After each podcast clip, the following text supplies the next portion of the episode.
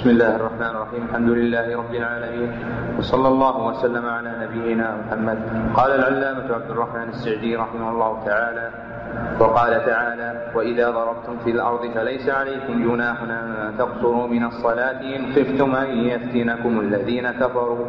فيها مشروعية قصر الصلاة الرباعية إلى ركعتين في كل سفر طويل أو قصير أو قصير لإطلاق الآية. فإذا اجتمع الخوف والسفر قصر عدد الصلاة الرباعية وقصرت هيئاتها بحسب, بحسب ما ورد ما وردت به صلاة الخوف عن النبي صلى الله عليه وسلم. كما دل عليها قوله تعالى وإذا كنت فيهم فأقمت لهم الصلاة إلى آخرها فإن كان فإن كان سفر بلا خوف قصر العدد فقط. وهذا من فائدة التقييد بالخوف وذلك القصر المطلق. وقوله تعالى فإذا قضيتم الصلاة فاذكروا الله قياما وقعودا وعلى جنوبكم. فإذا اطمأننتم فأقيموا الصلاة. فيها فائدتان. إحداهما مشروعية الذكر عقب الصلوات المكتوبات عموما كما كما تكاثرت بذلك الأحاديث عنه صلى الله عليه وسلم. والثانية فيه, فيه مشروعية الذكر على وجه التأكيد بعد صلاة الخوف لحصول بعض الخلل فيها لأجل العذر. فكأن في ذكر الله جبرا لما فات العبد من العبد من ذكر ربه لأن الصلاة إنما شرعت لإقامة ذكر لإقامة ذكر الله. قال تعالى وأقم الصلاة لذكري. وكذلك جميع العبادات شرعت لهذا الغرض الجليل. فينبغي للعبد إذا فعل العبادة على وجه فيه نقص أن أن يعوض عن ذلك ويجبره بكثرة ذكره لربه. وفي قوله تعالى واجعلوا بيوتكم قبلة. أي صلوا فيها خوفا من فرعون وملئه دليل على جواز الصلاة في البيوت لعذر من الأعذار. إما خوف أو مرض أو غيرهما لأن شرع من قبلنا شرع لنا ما لم يرد شرعنا بنسخه بل في شرعنا بل في شرعنا من التسهيلات ما ليس في غيره. وقوله تعالى ولله المشرق ولله المشرق والمغرب فأينما تولوا فثم وجه الله استدل به على جواز الصلاة على الراحلة في السفر قبل أي جهة توجه المصلي وعلى صحة الصلاة إذا اجتهد إلى القبلة فأخطأها وعلى صحة صلاة العاجز عن العاجز عن الاستقبال للضرورة وعلى نفل الماشي كالراكب في السفر. وقوله تعالى في بيوت أذن الله أن ترفع ويذكر فيها اسمه يعم أحكام المساجد كلها فإنه أمر فيها بشيئين برفعها الذي هو تعظيمها وصيانتها عن الأوساخ والأقدار والأنجاس الحسية والمعنوية وتعمر العمارة اللائقة بها ويذكر, ويذكر فيها اسمه بأنواع التعبد من صلاة وقراءة وتعلم علم وتعلم علم نافع وتعليم وذكر الله تعالى فكل ما قاله أهل العلم من أحكام المساجد وفصلوه فهو داخل فهو داخل في هذين الأمرين فتبارك من جعل كلامه فيه الهدى والشفاء والنور. وقوله تعالى قل إن صلاتي ونسكي وقوله تعالى فصل لربك وانحر وقوله تعالى قد أفلح من تزكى وذكر اسم ربه فصلى. استدل, استدل به ذلك على صلاة العيدين وعيد الأضحى وعيد الفطر وعلى صدقة الفطر ولا ريب بدخول المذكورات في هذا العموم. وقوله تعالى ولا تصل على أحد منهم مات أبدا ولا تقم على قبره. وقوله ثم أماته فأقبره وقوله فأورى فأواري سوءة أخي دليل على صلاة الجنازة على المؤمنين والقيام على قبورهم للدعاء لهم وعلى تكفين الميت كله لأنه جعل بدنه كله سوءا وعلى حمله ودفنه على ما وردت به السنة. ذكر المصنف رحمه الله تعالى في هذه الجملة البقية الباقية من أحكام الصلاة المدلول عليها بآيات القرآن الكريم. فبين رحمه الله تعالى أن قول الله تعالى وإذا ضربتم في الأرض فليس عليكم جناح أن تقصروا من الصلاة الآية فيها مشروعية قصر الصلاة الرباعية إلى ركعتين وذكره الصلاة الرباعية تنبيه إلى اختصاص قصر الصفة في الصلاة الرباعية فلا يدخل القصر في الصفة في العدد إلا على صلاة الرباعية فالثلاثية والثنائية لا قصر فيهما من جهة عددهما وهذا القصر مشروع في كل سفر طويل أو قصير لإطلاق الآية فإن الله سبحانه وتعالى لم يعين سفرا طويلا وإنما أطلقت الآية فكل ما سمي سفرا فإنه تقصر فيه الصلاة. ثم ذكر المصنف أنه إذا اجتمع الخوف والسفر قصر عدد الصلاة الرباعية وقصرت هيئاتها. أي صفتها بحسب ما وردت به صلاة الخوف على النبي صلى الله عليه وسلم كما دل عليها قوله تعالى وإذا كنت فيهم فأقمت لهم الصلاة فلتقم طائفة منهم معك وليأخذوا أسلحتهم. إلى آخر الآية. ويعلم بهذا أن قصر الصلاة نوعان. أحدهما قصر عدد. وهو إنقاص الرباعية إلى ثنائية. والثاني قصر صفة وهو المختص بصلاة الخوف. ثم قال المصنف فإن كان سفر بلا خوف قصر العدد فقط أي ولم تقصر صفة الصلاة. وهذا من فائدة التقييد بالخوف وذلك القصر المطلق. يعني في قوله تعالى فليس عليكم جناح أن تقصروا من الصلاة إن خفتم أن يفتنكم الذين كفروا. مع أن القصر يكون مع الأمن لكن نبه بذكر الخوف هنا إلى الأعظم من القصرين. فإن الأعظم من القصرين ما اجتمع فيه قصر العدد مع قصر الصفة. فنبه إلى الإذن بالأعلى. فقيل أن تقصروا من الصلاة إن خفتم أن يفتنكم الذين كفروا فتقصروا في عددها وفي صفتها. وهذا من الفوائد العزيزة من كلام المصنف رحمه الله رحمه الله تعالى. فإن أهل العلم من الصحابة وغيرهم استشكلوا بقاء القصر مع الأمن. فمن أحسن ما يذكر في المقصود بذكر قيد الخوف في آية القصر أن يقال إن ذكر الخوف تنبيه إلى القصر الأعلى وهو قصر العدد وقصر الصفة. أما مع الأمن فيبقى قصر العدد دون قصر الصفة. ثم ذكر المصنف رحمه الله تعالى أن قوله تعالى فإذا قضيتم الصلاة فاذكروا الله قياما الآية فيها فائدتان أي مما يتعلق بأحكام الصلاة لا مطلقا. فإن فوائد الآية عند المصنف وغيره كثيرة لكن ما يتعلق بالصلاة منها فائدتان. إحداهما مشروعية الذكر عقب الصلوات المكتوبات عموما كما تكاثرت بذلك الأحاديث عنه صلى الله عليه وسلم. وأشير إليه كما تقدم للمصنف في قول الله تعالى ومن الليل قاف ومن الليل فسبحه وأدبار السجود يعني بعد الصلوات. ثم ذكر الفائدة الثانية فقال فيه مشروعية الذكر على وجه التأكيد بعد صلاة الخوف. فيتأكد الإكثار من ذكر الله بعد الفراغ من صلاة الخوف وعلة ذلك لحصول بعض الخلل فيها لأجل العذر. فإن صلاة الخوف يلحق الإنسان فيها إخلال يضطره إلى قصر العدد وقصر الصفة. فيجبر ذلك الخلل بذكر الله سبحانه وتعالى بعدها وهذا معنى قول المصنف فكأن في ذكر الله جبرا لما فات العبد من ذكر لما فات العبد من ذكر ربه لأن الصلاة إنما شرعت لإقامة ذكر الله. قال تعالى وأقم الصلاة لذكري وكذلك جميع العبادات شرعت لهذا الغرض الجليل أي ذكر الله فينبغي للعبد إذا فعل العبادة على وجه فيه نقص أن يعوض عن ذلك ويجبره بكثرة ذكره لربه. ثم ذكر المصنف رحمه الله تعالى أن قوله تعالى وجعلوا بيوتكم قبلة أي صلوا فيها خوفا من فرعون وملئه وهي دليل على جواز الصلاة في البيوت لعذر من الأعذار إما خوف أو مرض أو غيرهما مما يذكره الفقهاء من الأعذار المسقطة للجمعة والجماعة.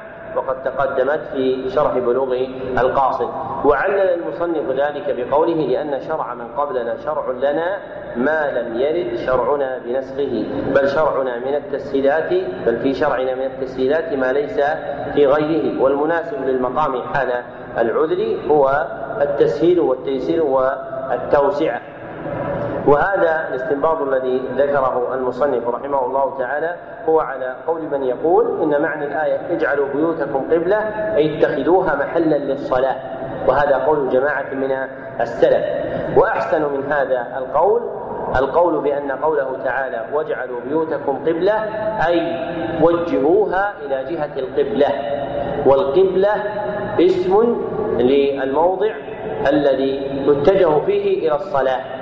فبيت المقدس فيما سلف قبلة ثم صارت الكعبة قبلة. فمعنى قوله تعالى واجعلوا بيوتكم قبلة أي وجهوها إلى المحل الذي تتجهون فيه حال صلاتكم.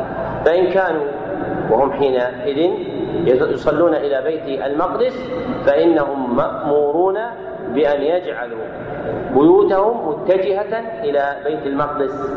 يعني جهتها التي يخرجون ويدخلون منها متجهة إلى بيت المقدس. وهذا التفسير هو أحسن الأقوال المذكورة في تفسير الآية لأنه الموافق للشرع واللسان العربي. وللطاهر بن عاشور كلام في هذا المحل ينصح بمراجعته لفائدته. ثم ذكر أن قوله تعالى ولله المشرق والمغرب فاينما تولوا فثم وجه الله استدل بها على جواز الصلاة على الراحلة في السفر قبل أي جهة توجه المصلي. والمراد بالصلاة هنا الصلاة النافلة. فيجوز للمتنفل على الراحلة في السفر أن يصلي إلى أي وجهة توجهت به دابته أو مركبه. واستدل بها أيضا عند المصنف على صحة الصلاة إذا اجتهد إلى القبلة فأخطأها.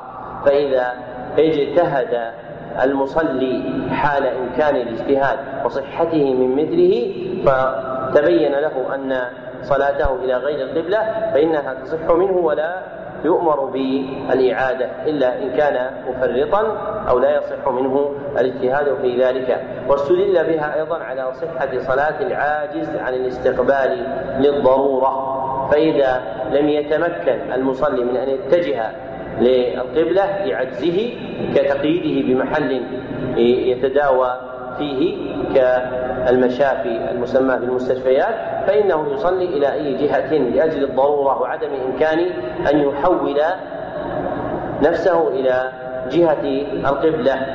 واستدل بها أيضا على نفل الماشي كالراكب في السفر أي على جواز نفل الماشي كالراكب في السفر. فكما يجوز لمن يسافر راكبا أن يصلي متنفلا إلى غير القبلة يجوز كذلك للمسافر ماشيا أن يصلي متنفلا إلى غير القبلة. ثم ذكر المصنف رحمه الله تعالى أن قوله تعالى في بيوت أذن الله أن ترفع الآية يعم أحكام المساجد كلها. فإنه أمر فيها بشيئين. أحدهما رفعها المذكور في قول المصنف برفعها الذي هو تعظيمها وصيانتها عن الأوساخ والأقدار والأنجاز الحسية والمعنوية. وتعمر العمارة اللائقة وتعمر العمارة اللائقة بها. فالأمر الأول هو رفع المساجد بعمارتها حسا ومعنى. والعمارة الحسية هو بنيان جدرانها والعمارة المعنوية هو إحسان العمل فيها بما أمر الله عز وجل من صلاة أو ذكر أو قراءة للقرآن. ثم ذكر المصنف رحمه الله تعالى الأمر الثاني بقوله ويذكر فيها اسمه ويذكر فيها اسم ويذكر فيها اسمه بأنواع التعبد من صلاة وقراءة وتعلم علم نافع وتعليم وذكر لله. فكل ما قاله أهل العلم من أحكام المساجد وفصلوه فهو داخل في هذين الأمرين. فالمساجد محل لذكر الله عز وجل بأنواع ما أمر الله عز وجل به كالصلاة أو قراءة القرآن أو تعلم علم نافع. فالمساجد هي أكمل المحال لهذه العبادات. وكل ما خرج عنها فإنه ينقص من حظه باعتبار كمال الإفادة منه لا باعتبار ثوابه. فإن النبي صلى الله عليه وسلم قال كما في حديث أنس وأصله في وهو في صحيح مسلم وأصله في الصحيحين إنما بنيت هذه المساجد لإقامة ذكر الله لقراءة للصلاة لإقامة الصلاة وقراءة القرآن وذكر الله. أو كما قال النبي صلى الله عليه وسلم تنبه إلى المقصود الأعظم من وجود هذه الأمور فيها فدل أن كمال الانتفاع بهذه المذكورات إنما يكون في المساجد فالتعلم في المسجد أكمل من التعلم في غيره فقراءة القرآن في المسجد أكمل من قراءة القرآن في غيره والصلاة في المسجد أكمل من الصلاة في غيره إلا صلاة النفل التي جاء في الشرع استثناؤها. وهجران المساجد وترك إقامة هذه الأمور فيها وهن وضعف وليس تقدما ولا نشرا للدعوة كما يتوهم بعض الناس. فإن من الناس من زين له أن اتخاذ المنابر الإعلامية في القنوات الفضائية يوصل الدعوة إلى الناس فهو لا يعلم إلا في القناة ولا يقرأ القرآن إلا في القناة. ويقول بدل أن يجلس أمامي مئة يجلس أمامي ملايين. وصدق يجلس أمامه ملايين كما يقول لكن ليس الواحد الجالس في المسجد كمن يجلس في في بيته مسترخيا أو مستلقيا أو اكلا أو شاربا أو شاردا ثم يظن أن نفع المسلمين بهذه يكون أعظم من نفعهم في المساجد. وما يرى الآن من تعطل الدروس وإقراء القرآن في المساجد والتوجه إلى هذه المنابر الإعلامية من تلاعب الشيطان بالناس. وهي منابر جائزة إذا صلحت الحال فيها. لكن هجران المساجد والظن أن انتفاع الناس يكون بهذه الأشياء أكثر مما يكون في المساجد مخالف للشرع. والشرع اختار المسجد وسيبقى المسجد محلا لذكر الله وقراءة القرآن وتعليم العلم. فلا ينبغي أن يعدل طالب العلم الموفق عن هذا المنبر الذي رضيه الله ورضيه رسوله صلى الله عليه وسلم. وإن تيسر غيره جاز ذلك لكن حجران المساجد حتى قلت الآن المحاضرات والدروس التي تكون في المساجد لا ريب أن هذه علامة شر. ليست علامة خير كما يظن بعض الناس أن التوجه إلى منابر القنوات يهيئ وصول الدعوة إلى الملايين فينتفعون. لا فإن الواحد في المسجد يكون انتفاعه ما يساوي تلك الملايين ولذلك يتخرج العلماء من المساجد ولا يتخرجون من غيرها. ورأينا في السنوات الماضيات من درس في الكليات الشرعية وحصل الدرجات العليا فيها حتى صار كما يقال دكتورا ولم يدرس في المساجد لكن ليس علمه كعلم الذين تخرجوا في المساجد. وربما وجدت في الذين تخرجوا من المساجد من لم ينل هذه الدرجة العلمية ولكن بينه وبين ذلك البون الشاسع والفرق الشديد في العلم. فلا ينبغي أن يصرف طالب العلم عن تلقي العلم في المساجد ويقال أنا أتابع قناة فلان العلمية وقناة فلان التعليمية وأستفيد منها الدروس. حتى كتب بعض الأغمار دعوة إلى إغلاق الدروس في المساجد وأن زمن التدريس في المساجد كان مستساغا لما لم يكن موجودا في البلاد الإسلامية كليات أما وقد وجدت كليات اليوم ثم زيد عليها بوسائل النقل الإلكترونية كالإنترنت أو القنوات الفضائية فإنه ينبغي صرف التعليم عن المساجد وهذه جهالة ظاهرة. لأن ذكر الله سبحانه وتعالى من أعظمه تعليم العلم كما كان النبي صلى الله عليه وسلم. فلا يزهدن إنسان في الجلوس في المسجد إذا كان الجالس واحد. ولا يغترن بإلقاء الدروس والمحاضرات في تلك المواقع ولو حضرها الملايين. فالواحد الصادق خير من ملايين تكثر عددا ولا تكون عدتها مؤهلة. وكان نافع مولى بن عمر يجلس في المسجد يعلم العلم بعد الفجر فلا يجلس إليه إلا رجل واحد هو مالك بن أنس رحمه الله. فملأ مالك أسقاط العلم من حديث نافع كما هو مخرج في الصحيحين وغيرهما. ثم ذكر المصنف رحمه الله تعالى أن هؤلاء الآيات وهي قوله تعالى قل إن صلاتي ونسكي وقوله فصل لربك وانحر وقوله قد أفلح من تزكى وذكر اسم ربه فصلى استدل بعموم ذلك على صلاة العيدين عيد الأضحى وعيد الفطر وعلى صدقة الفطر. ووجه ذلك قرن الصلاة بما يدل على أحد العيدين. فالآية الأولى قرنت فيها الصلاة بالنسك والنسك في أصح أقوال أهل العلم كما تدل عليه الآيات المذكورات في سورة الحج هو الذبح. فتكون معنى الآية قل إن صلاتي وذبحي. ولما قرنت الصلاة بالذبح ناسب أن تصلح هذه الآية دليلا على عيد الأضحى. وكذلك قوله فصل لربك وانحر. وأما قوله تعالى قد أفلح من تزكى وذكر اسم ربه فصلى فإنها جعلت دليلا على صلاة عيد الفطر لأن الصلاة قرنت فيها بالزكاة. وهذه الزكاة هي صدقة الفطر. فهؤلاء الآيات منهما آيتين منهما آيتان تدلان على صلاة عيد الأضحى وهما الأوليان والآية الثالثة تدل على عيد الفطر.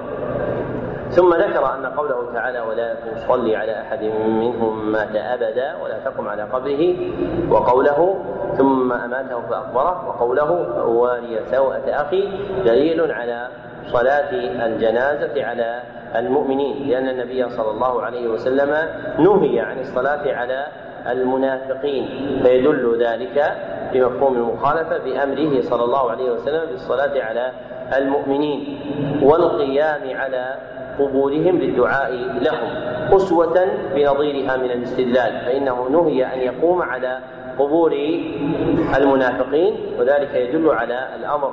بالقيام على قبور المؤمنين. والمراد بالقيام هو الدعاء لهم بعد دفنهم. فإذا دفن فإنه يقام يقام عليه ويدعى لهم. ودلت أيضا على تكفين الميت كله. لقوله تعالى فوالي سوءة أخي لأنه جعل بدنه كله سوءة أي محلا لما يسوء. لأن السوءة اسم لما يسوء وانكشاف حال الميت سوءة له لأنه يتغير وتنبعث منه روائح كريهة.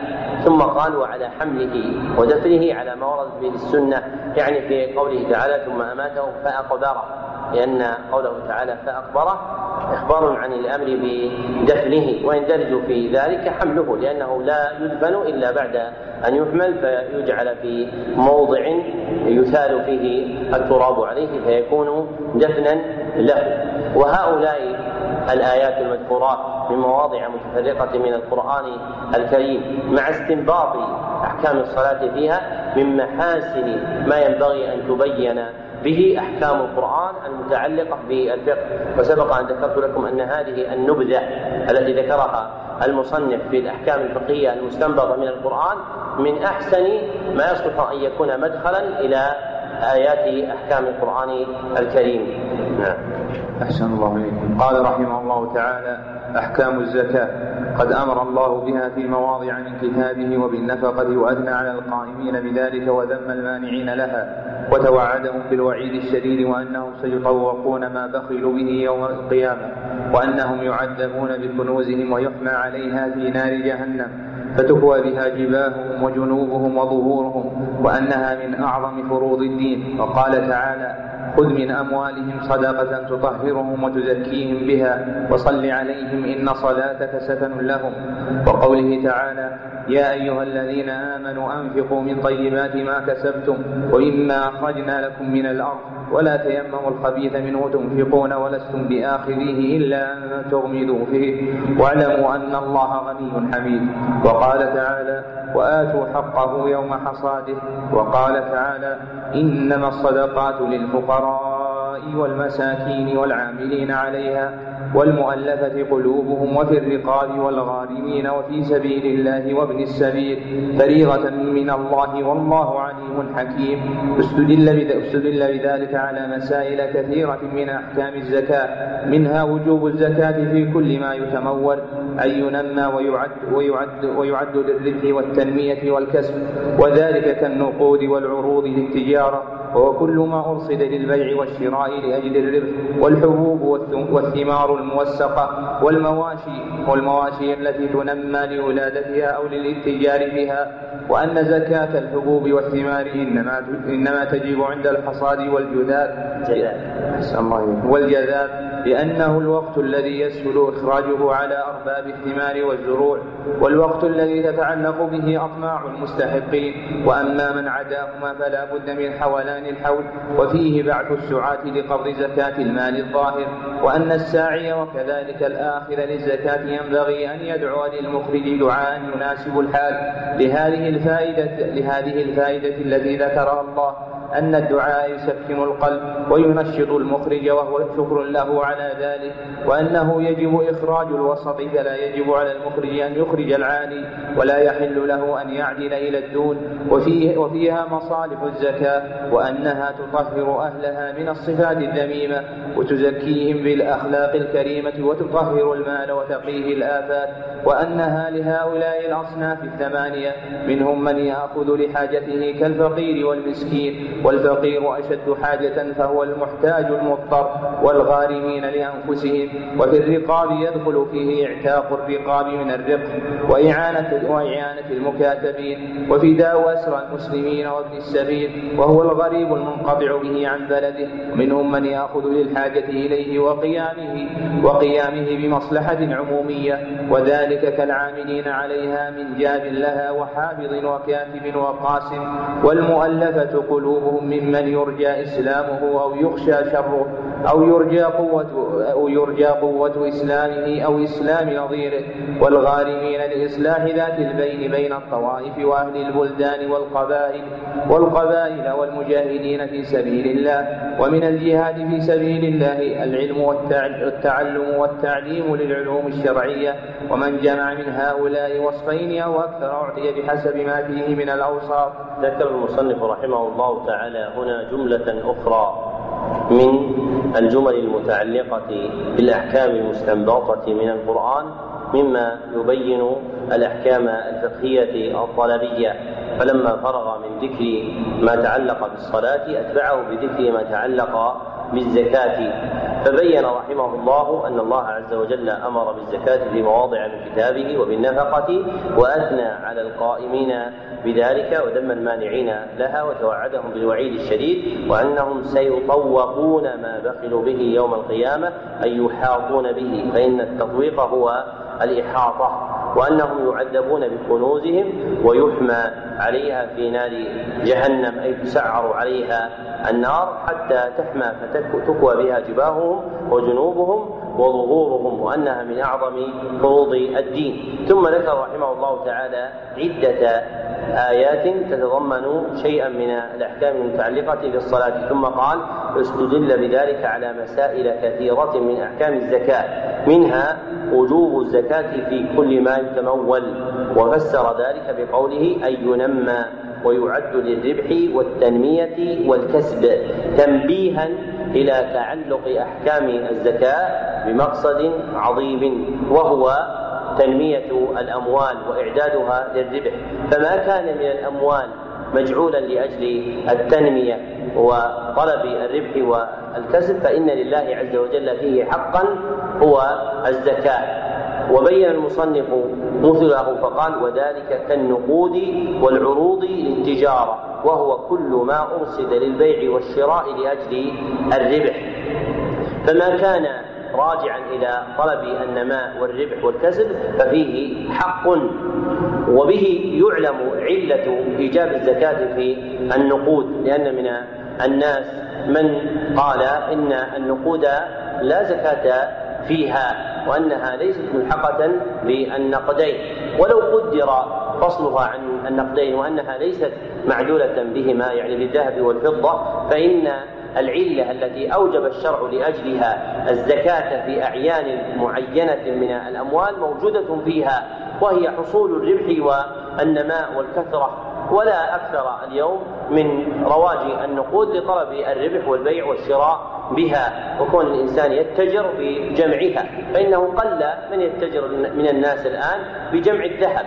ولا يوجد ربما إلا أفراد قليلون يحرصون على أن يكون لهم ذخيرة من الذهب. توجد في أرصدتهم وعامة الناس إنما يدخرون النقود. فدل أن حكمة الزكاة موجودة فيها. ثم ذكر رحمه الله تعالى من الأعيان الموصدة شرعا للزكاة قال والحبوب والثمار الموسقة يعني التي تحمل لكيلها. وأصل التوسيق هو الحمل والمراد به الكيل فإنها تحمل فتكال. والوسق آلة للكيل.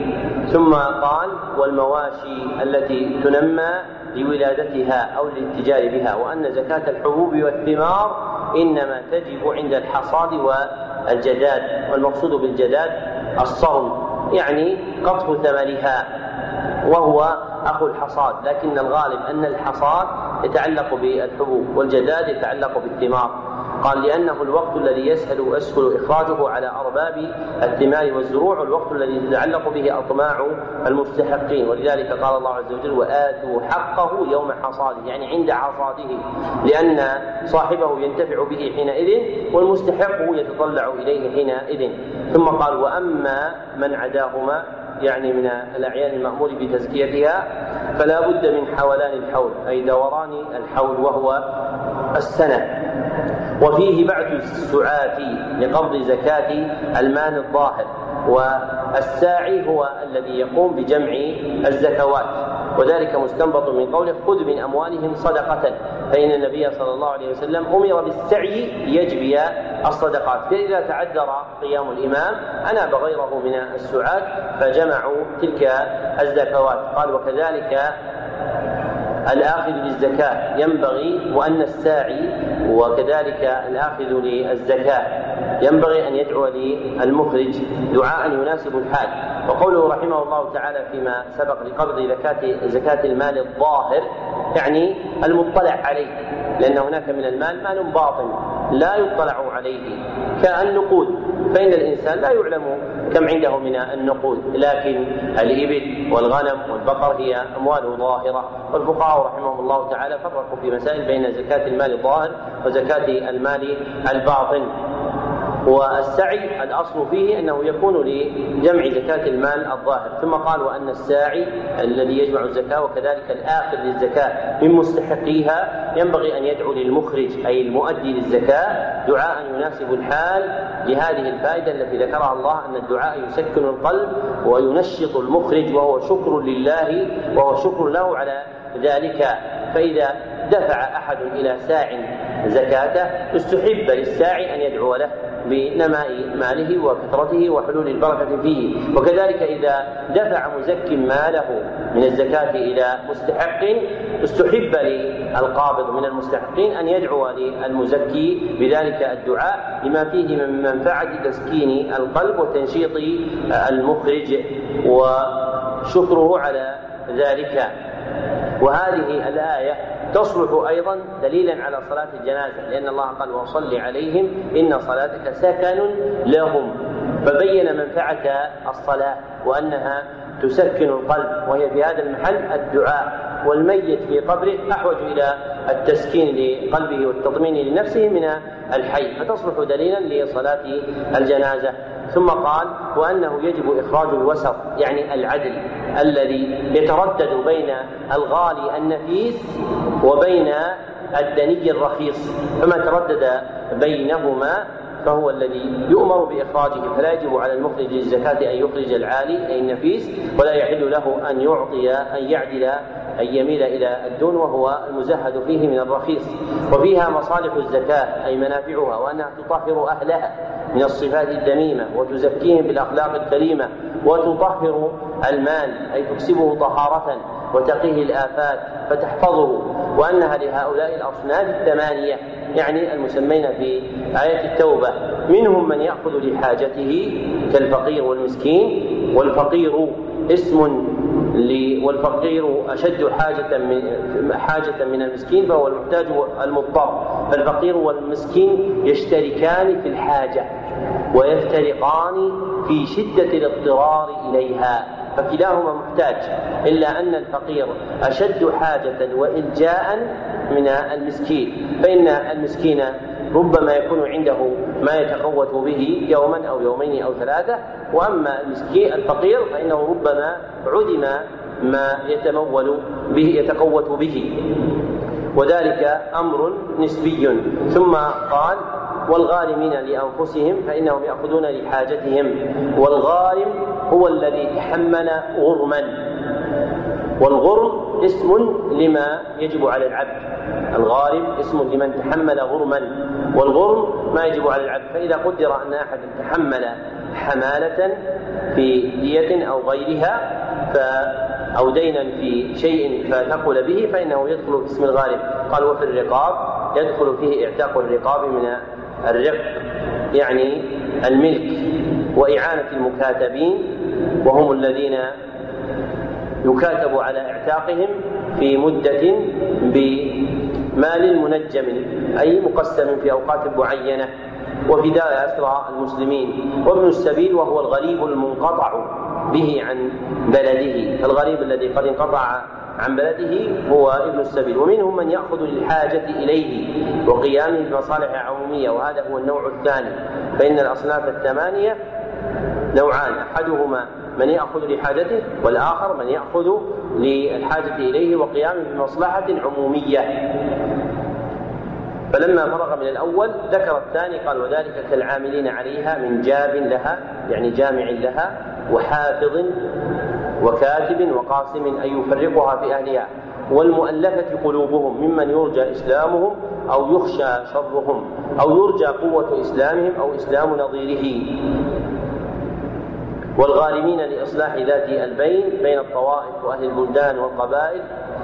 ثم قال المقصود بذات البين يعني الفرقة التي تكون بين المسلمين. وذات البين من مبتكرات القرآن كما قال الطاهر بن عاشور. فإن العرب لم تكن تعرف اسم ذات البين للدلالة على الافتراء. فجيء به في القرآن في سورة الأنفال. فهو من مبتكرات القرآن أي ما لم تعرفه العرب من الكلام قبل القرآن. ثم قال والمجاهدين في سبيل الله فتدفع إليهم الزكاة. ثم قال ومن الجهاد في سبيل الله العلم والتعلم والتعليم للعلوم الشرعية. فإن تعليم العلم وبثه ونشره وطلبه والتماسه هو من جملة الجهاد في سبيل الله لأنه جهاد بنان والمساعد عليه قليل وهو جهاد لأنه جهاد حجة وبيان والمساعد عليه قليل. بخلاف جهاد السيف والسنان وهو القتال فإن المساعد عليه كثير ويصلح له كل أحد. وأما جهاد العلم فلا يصلح لكل أحد فهو أشرف النوعين كما قال ابن القيم رحمه الله تعالى في مفتاح دار السعادة. ثم قال ومن جمع من هؤلاء أي الثمانية وصفين أو أكثر أعطي بحسب ما فيه من الأوصاف أي التي تجتمع له فيستحق بهذا وهذا. وكلما وجدت الأوصاف الداعية فيه أقوى كان أحق بدفع الزكاة إليه من غيره. وهذا آخر البيان على هذه الجملة من الكتاب. وبالله التوفيق والحمد لله.